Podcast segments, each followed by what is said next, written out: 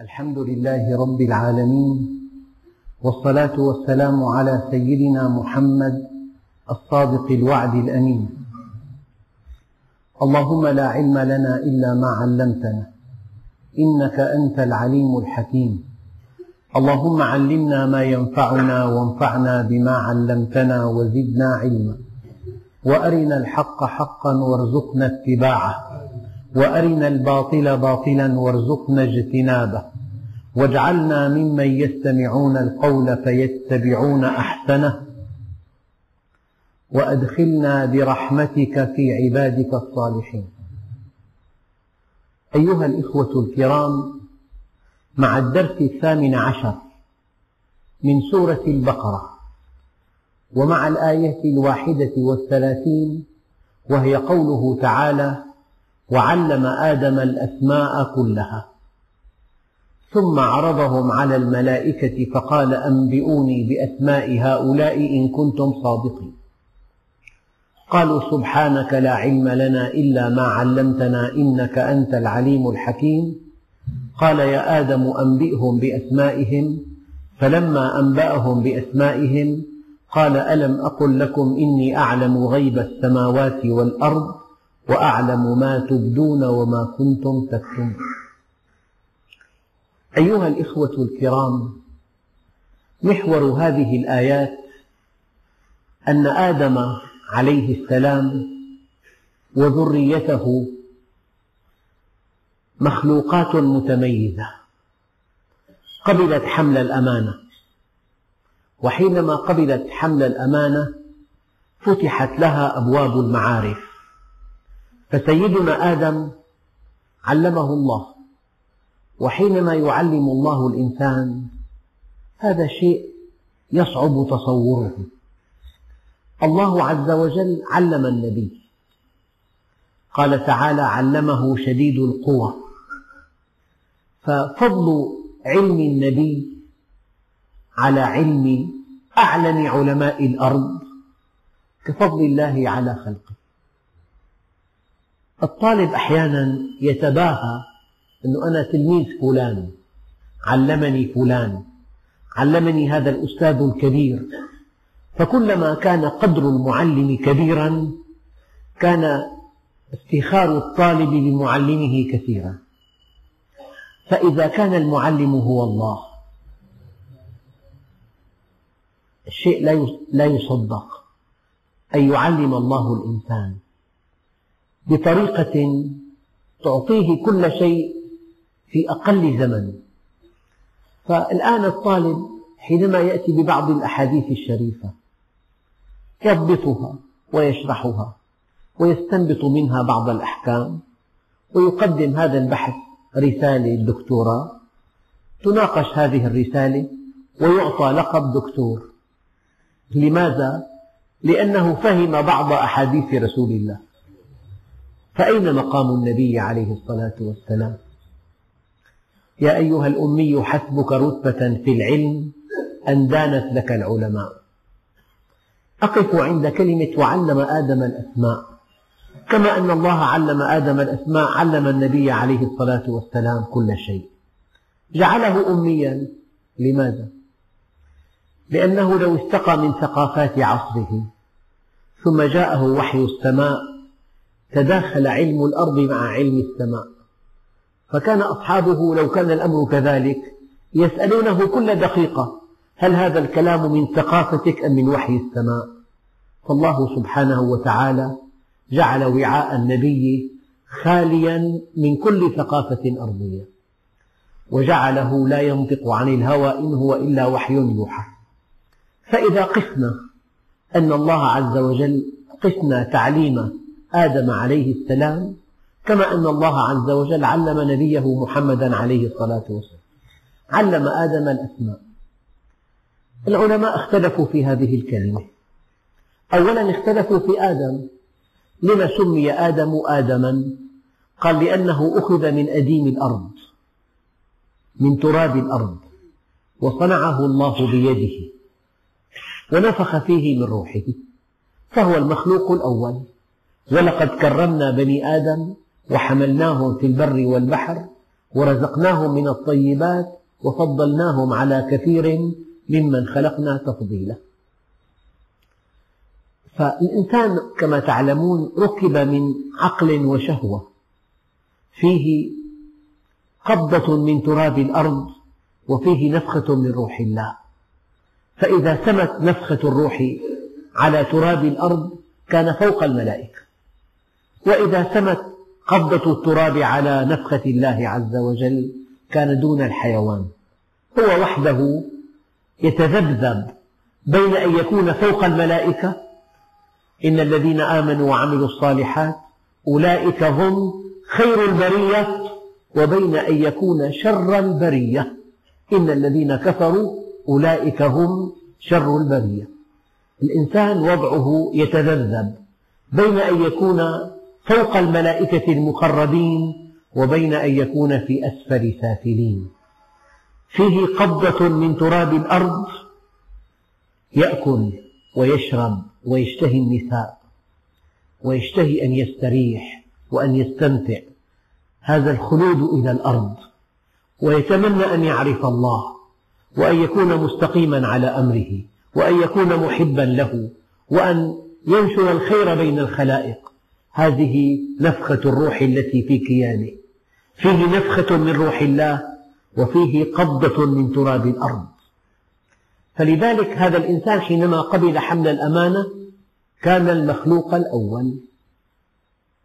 حينما قبل حمل الأمانة إنا عرضنا الأمانة على السماوات والأرض والجبال فأبين أن يحملنها وأشفقن منها وحملها الإنسان لمجرد أنه حمل الأمانة وقبل حملها كان المخلوق الأول.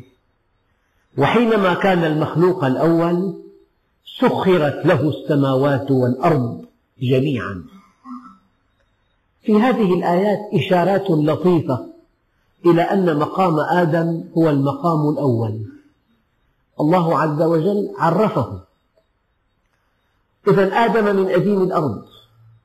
وعلم آدم وتعليم الله عز وجل متميز عن تعليم البشر. يعني حينما يعلمك الله عز وجل تغدو أعلم علماء الأرض ولكن الله علم أنبياءه. علمهم بالوحي أو كلمهم أو قربهم إليه. أما بنو البشر يتعلمون من علم الأنبياء. نحن الأمية فينا صفة نقص. لأنه لا سبيل لنا للتعلم إلا عن طريق علم الأنبياء. لا بد من أن نقرأ أحاديث رسول الله. لا بد من أن نقرأ القرآن. لا بد من أن نفهم تفسيره. نحن نتعلم بالتعلم. يقول عليه الصلاة والسلام إنما العلم بالتعلم. أما الأنبياء يتعلمون بالوحي. الأنبياء يتعلمون بالوحي.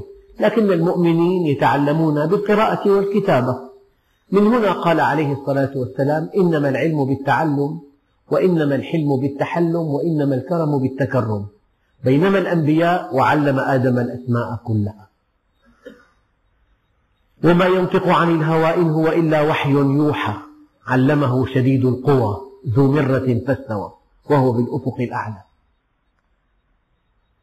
أما الأسماء التي وردت في هذه الآية فهناك اختلاف كبير بين المفسرين. بعضهم قال الله عز وجل بعد أن خلق المسميات المسميات كلها. نحن في عنا اسم ومسمى. هذا منديل هذا مسمى. ومنديل اسم. ولا اسم بلا مسمى. حينما خلق المسميات كلها علم آدم أسماءها وكأن الله أراد من هذه الآية أن يبين أن آدم له طريق إلى الله يعلمه كل شيء. والإنسان حينما يصدق في طلب شيء الله عز وجل يعطيه إياه. وعلم آدم الأسماء كلها. وبعضهم قال علمه أسماء ذريته جميعا. لأن كل ذريته في ظهره. وبعضهم قال علمه أسماء الملائكة. وبعضهم قال علمه أسماء الله الحسنى أسماءه الحسنى. فلك أن تختار من بين هذه التفسيرات إما أنه علمه أسماءه الحسنى وصفاته الفضلى أو علمه أسماء الملائكة أو علمه أسماء ذريته جميعا أو علمه حقائق الكون علمه المسميات وأسماءها هذه التأويلات المحتملة لهذه الكلمة. وعلم آدم الأسماء كلها. الملائكة ممن أشفقوا ولم يحملوا الأمانة. إنا عرضنا الأمانة على السماوات والأرض والجبال فأبين أن يحملنها وأشفقن منها وحملها الإنسان. الملائكة مخلوقات عابدة منيبة متصلة بالله عز وجل. تسبح الله دائما. ولكنها ليست مكلفة. ليس عندها تكليف. ليس عندها نجاح أو رسوب فلاح أو سقوط جنة أو نار. مضمون مستقبلها لأنها لم تخاطر. لكن الإنسان قال أنا لها وحملها الإنسان. فالذي قبل المغامرة فيما لو نجح يفوق الذي أشفق من هذه المغامرة. فلذلك من خلال هذه الآية يتضح أن الله سبحانه وتعالى كرم الإنسان وجعله المخلوق الأول وفضله على كثير ممن خلق تفضيلا. بل إن العلماء يقولون المؤمن إذا عرف الله عز وجل وأدى الأمانة التي أنيطت به وحقق الهدف الذي من أجله خلق هو فوق الملائكة المقربين. وعند بعض العلماء بعض المقولات. الرسل من بني البشر أعظم من رسل الملائكة.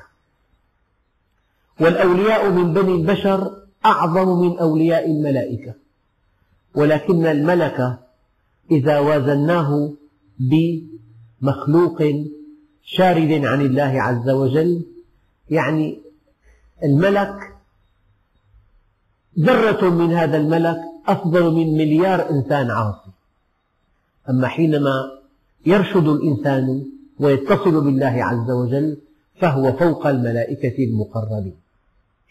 وعلم آدم الأسماء كلها. الملائكة ماذا قالوا؟ قالوا أتجعل فيها؟ من يفسد فيها؟ ويسفك الدماء؟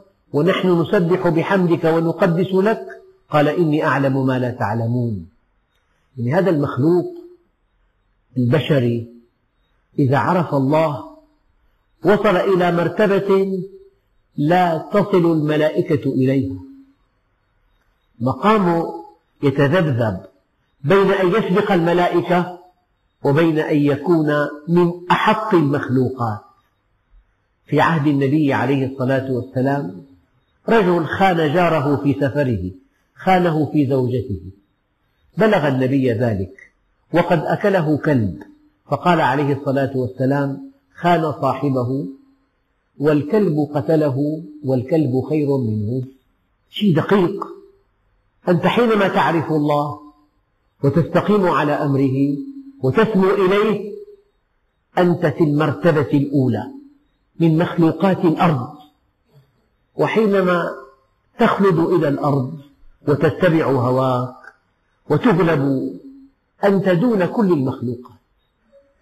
فهذه المرتبة التي تتلون وتتذبذب بين قمة المجد وبين حضيض السقوط. هكذا الإنسان. إما أنه خير البرية وإما أنه شر البرية. ومتاح لك أن تكون من خير البرية. متاح لك. لأن هذه الشهوات التي ولدت بها. رسمت لها قنوات نظيفة تسري خلالها. ليس في الإسلام حرمان ولكن في الإسلام ضبط عملية ضبط. فأية شهوة أودعها الله في الإنسان؟ جعل لها قناة نظيفة تسري خلالها. بل إنني أقول لكم إن استمتاع المؤمن بالحلال فيه متعة وطمأنينة وسعادة تفوق بكثير متعة المنحرف العاصي بالحرام. شتان بين الزواج والزنا وشتان بين كسب المال الحلال وبين كسب المال الحرام وشتان بين أن تعلو في الأرض بعمل صالح أو بجريمة فظيعة. أيها الإخوة الكرام نحن أمام خيار مصيري. إما أن تكون المخلوق الأول وإما أن يهبط الإنسان فيكون في أسفل سافلين. في الدرجة الدنيا. وعلم آدم الأسماء كلها ثم عرضهم على الملائكة. أنتم يا ملائكتي الذين قلتم في أنفسكم, أنفسكم لعل هذا المخلوق يفسد ويسفك الدماء ونحن نسبح الله عز وجل. فقال الله عز وجل إني أعلم ما لا تعلمون.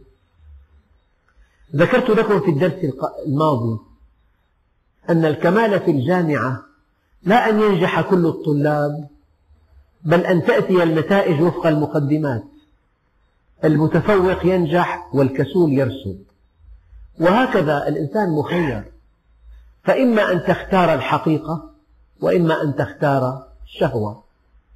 إما أن تختار المصلحة وإما أن تختار المبدأ إما أن تختار الآخرة وإما أن تختار الدنيا. أنت مخير. ولأنك مخير النتائج متباينة. فكما أنه إذا أعطينا للطلاب حرية الاختيار في الدراسة أو عدمها ورسب مجموعة من الطلاب هذا لا يعني أن نغلق الجامعة. بالعكس. نتابع افتتاح الجامعات ونقول كل يلقى نتائج عمله فالطالب المجتهد يلقى نتائج عمله والطالب الكسول يلقى نتائج عمله. الله عز وجل أعطى الملائكة درسا لا ينسى.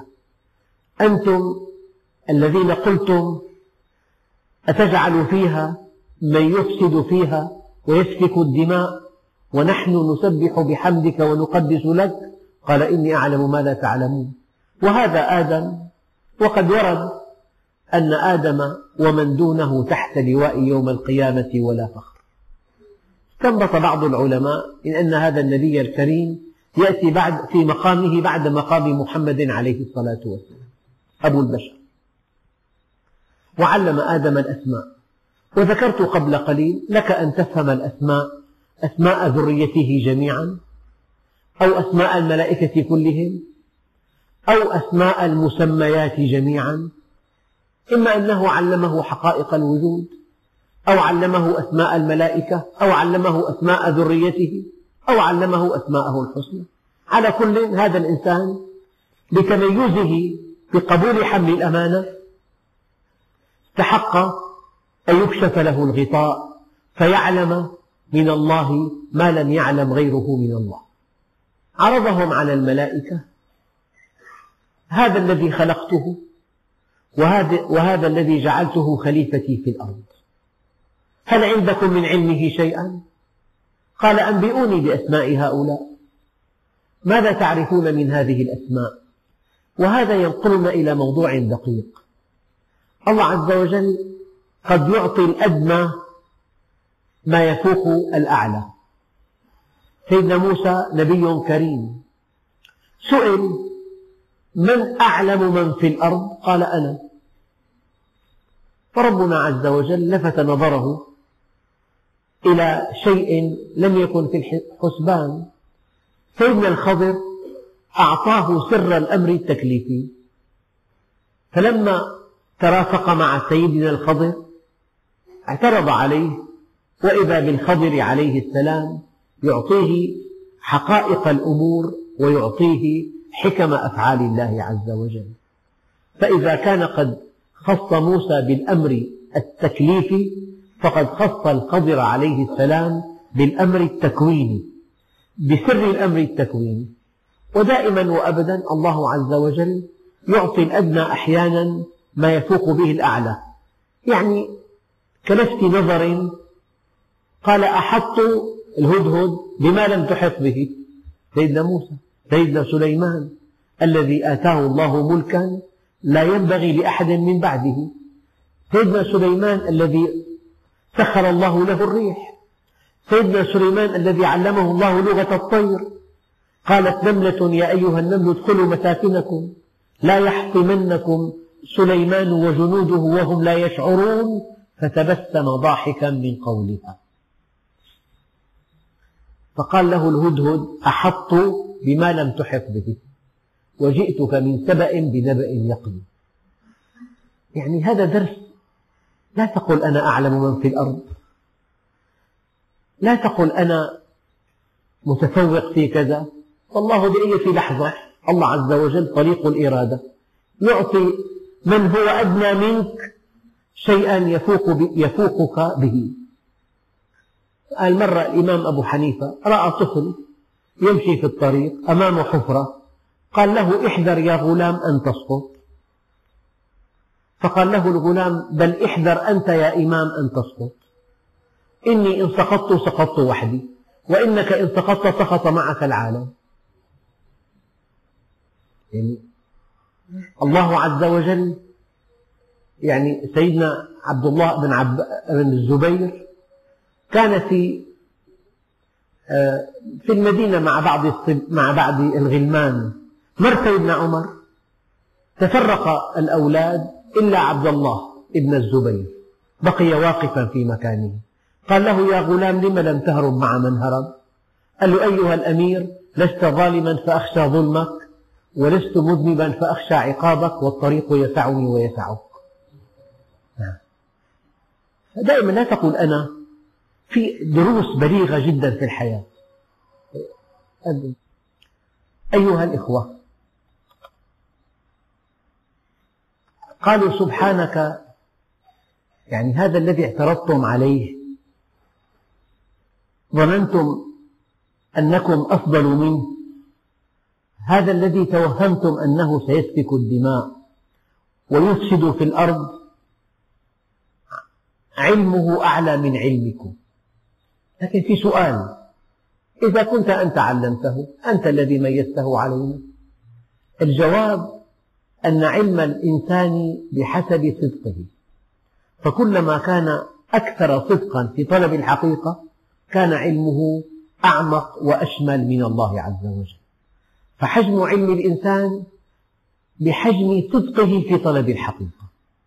لذلك يعد النبي عليه الصلاة والسلام أعلمنا بالله عز وجل. قال عن نفسه صلى الله عليه وسلم أشدكم لله خشية أنا وأنا أعلمكم بالله. يعني العلم متعلق بالصدق. فكلما كنت أكثر صدقا في طلب الحقيقة كلما كنت أكثر صدقا في معرفة الله كلما كنت أكثر علما أكثر علما. فيبدو أن هذا النبي الكريم أبو البشر سيدنا آدم كان طلبه للمعرفة عاليا جدا فعلمه ما لم يعلم الملائكة. أما حينما نفهم الآية فهما ساذجا أن الله علمه ثم قال أنبئوني بأسماء هؤلاء لا تعلمون هو أفضل منكم؟ هذا الشيء بهذا الشكل غير مقبول. أما علمه الذي فاق به الملائكة بسبب محبته لله وصدقه في طلب الحقيقة وإقباله على الله. في شيء منه. تلاقي أخين. إنسان تابع دراسته حتى الدكتوراه. وإنسان قنع بابتدائية أو بإعدادية. والأب واحد والأم واحدة. اختيار. فيبدو أن هذا النبي العظيم أبو الأنبياء أراد أن يكون في أعلى مرتبة. منحه الله إياه. فلما اعترض الملائكة قال, قال أنبئوني بأسماء هؤلاء. إن كنتم صادقين قالوا سبحانك لا علم لنا إلا ما علمتنا. هنا في وقفة متأنية أخواننا الكرام كما قال الإمام الشافعي كلما ازددت علما ازددت علما بجهلي. والإنسان المتعلم أو طالب العلم الشرعي يجب أن يكون متواضعا جدا وأن يجري على لسانه كلمة لا أدري. لا أدري نصف العلم. جاء وفد من المغرب إلى المشرق. معهم أسئلة عديدة جدا. فالتقوا بالإمام مالك إمام دار الهجرة عرضوا عليه هذه الأسئلة أجاب عن ثلثها. وأما الأسئلة الباقية فقال لا أدري. قالوا يا الله الإمام مالك إمام دار الهجرة لا يدري قال لهم قولوا لأهل المغرب الإمام مالك لا يدري. عود نفسك أن تقول والله لا أعلم. إن قلت لا أعلم فأنت عالم. أما هذا الذي يعلم كل شيء لا يعلم شيئا. كذاب. عود تلاميذك عود إخوانك. كلمة لا أعلم طبيعية جدا. وأنت في مكانك العلي. لا تستحي أن تقول لا أعلم. لأنك إذا قلت ما لا تعلم فقد اقترفت إثما مبينا. يعني في المعاصي وردت في كتاب الله بشكل تصاعدي الفحشاء والمنكر والإثم والعدوان والشرك والكفر وأعلى معصية وأن تقولوا على الله ما لا تعلمون. وأن تقولوا على الله ما لا تعلمون. الإمام الغزالي يقول العوام لأن يرتكبوا الكبائر أهون من أن يقولوا على الله ما لا يعلمون. وطن نفسك أن تقول هالآية ما معناها؟ والله لا أدري. أراجعها إن شاء الله. ما معنى هذا الحديث؟ والله لا أدري. أراجعه إن شاء الله. فأنت عالم. هذه الموضوعية وهذا التواضع, التواضع العلمي. أما كل شيء بتجيب عنه بسرعة بلا تريث بلا تروي. سبحانك لا علم لنا. نحن لا نعلم يا رب إلا أن تعلمنا.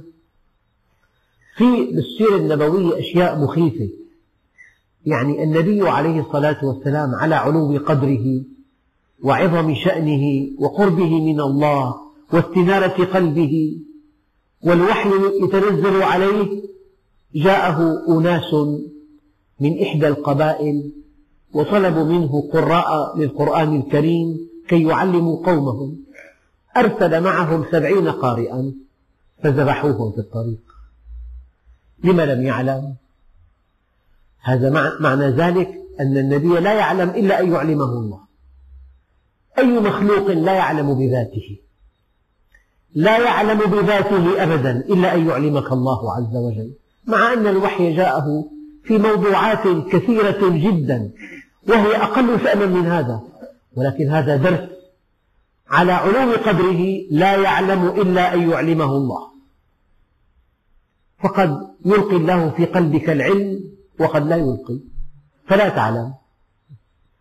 فهذا الموقف الأديب سبحانك لا علم لنا إلا ما علمتنا. كن طبيعي. سؤال فقهي والله سأراجعه. فتيا دعني أفكر فيها. هل تعلم ما معنى هذه الآية؟ والله لا أعلم. لا أعلم أنت عالم. أما كلما سئلت أجبت. إجابة طائشة. أنت لا تعلم معنى ذلك. عود نفسك أن تقول سبحانك لا علم لنا إلا ما علمتنا. أذكر أن النبي اللهم صل عليه سئل أي البلاد شر؟ قال سأسأل جبريل. لا أعلم.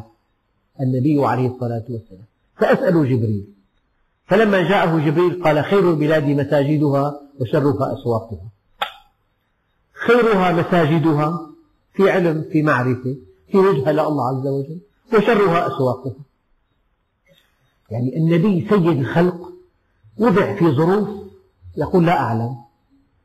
نعم. ترك له هامش اجتهادي طفيف جدا. فإذا أصاب فالوحي يؤيده. وإذا أراد وإذا جانب الأولى يأتي الوحي ويصوب له. هذا الهامش الاجتهادي ليكون هناك فرق بين مقام الألوهية ومقام النبوة. في فرق. قال يا آدم أنبئهم بأسمائهم. فلما أنبأهم بأسمائهم قال ألم أقل لكم إني أعلم غيب السماوات والأرض وأعلم ما تبدون وما كنتم تكتمون؟ علم الله مطلق. علم الله مطلق. وحكمته مطلقة.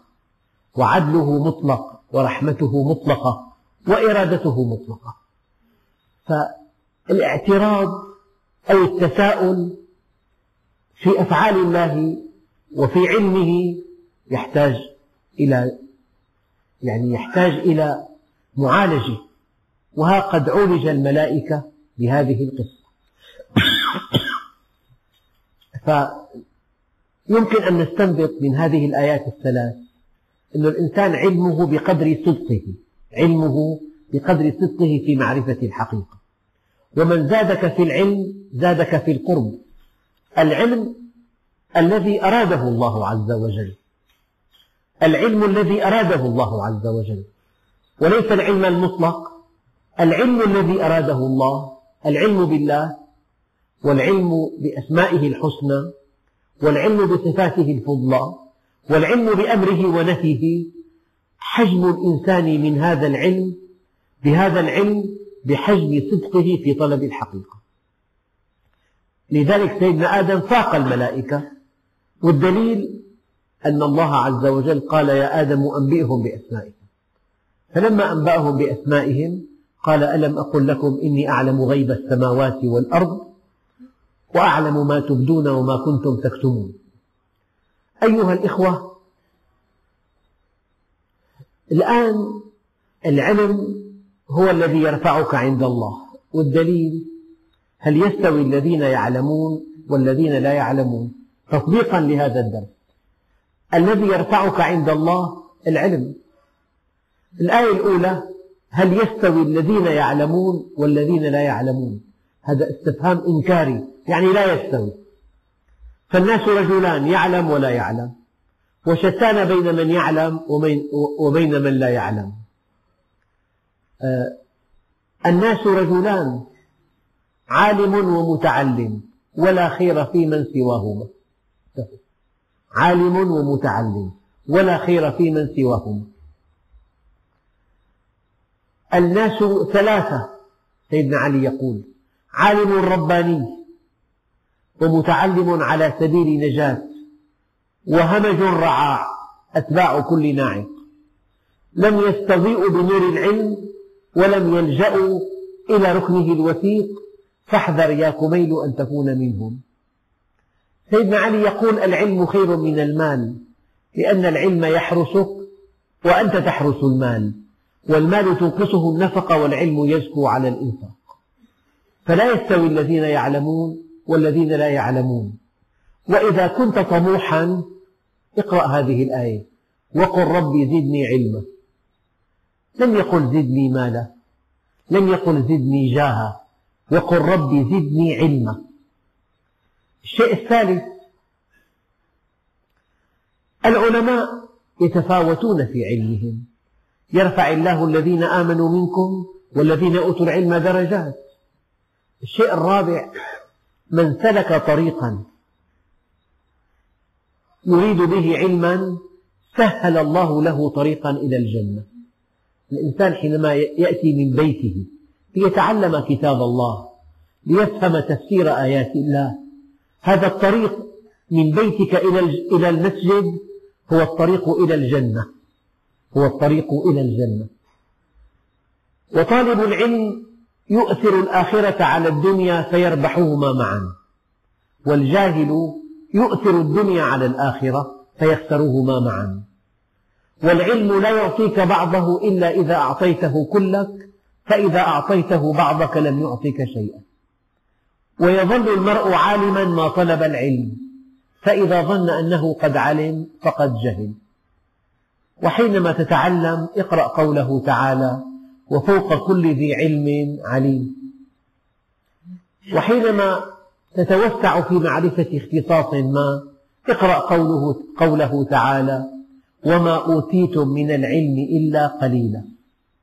يعني من حين لآخر أبين عظمة الله عز وجل من خلال خلقه. أقول الشمس يعني لسان لهبها ستمائة ألف كيلومتر. إلى مليون. مليون كيلومتر لسان اللهب ثم اطلعت على بحث في الفلك. فإذا هناك كوكب شمس تزيد بحجمها عن شمسنا اثنين وإثنين بالعشرة بليون مرة. ولسان لهبها 150 سنة ضوئية. 150 سنة ضوئية طول لسان لهبها وما أوتيتم من العلم إلا قليلا. مر عالم شاب اجتمع الناس حوله وانتفعوا بعلمه فجاء رجل ليصغره. قال له يا هذا هذا الذي تقوله ما سمعناه؟ قال له وهل حصلت العلم كله؟ فأسقط في يده. قال له لا. قال له كم حصلت منه؟ قال له بعض العلم. قال هذا من الشطر الذي لا تعرفه. هذا من الشطر الذي لا تعرفه. كلما ازددت علما ازددت علما بجهلي. العالم الحقيقي متواضع. متواضع. لأنه كلما ازداد علما ازداد شعورا بعظمة الله عز وجل فتضاءل في نفسه. فيا أيها الإخوة هذا درس لنا. قالوا سبحانك لا علم لنا إلا ما علمتنا إنك أنت العليم الحكيم. قال يا آدم أنبئهم بأسمائهم. فلما أنبأهم بأسمائهم قال ألم أقل لكم إني أعلم غيب السماوات والأرض وأعلم ما تبدون وما كنتم تكتمون.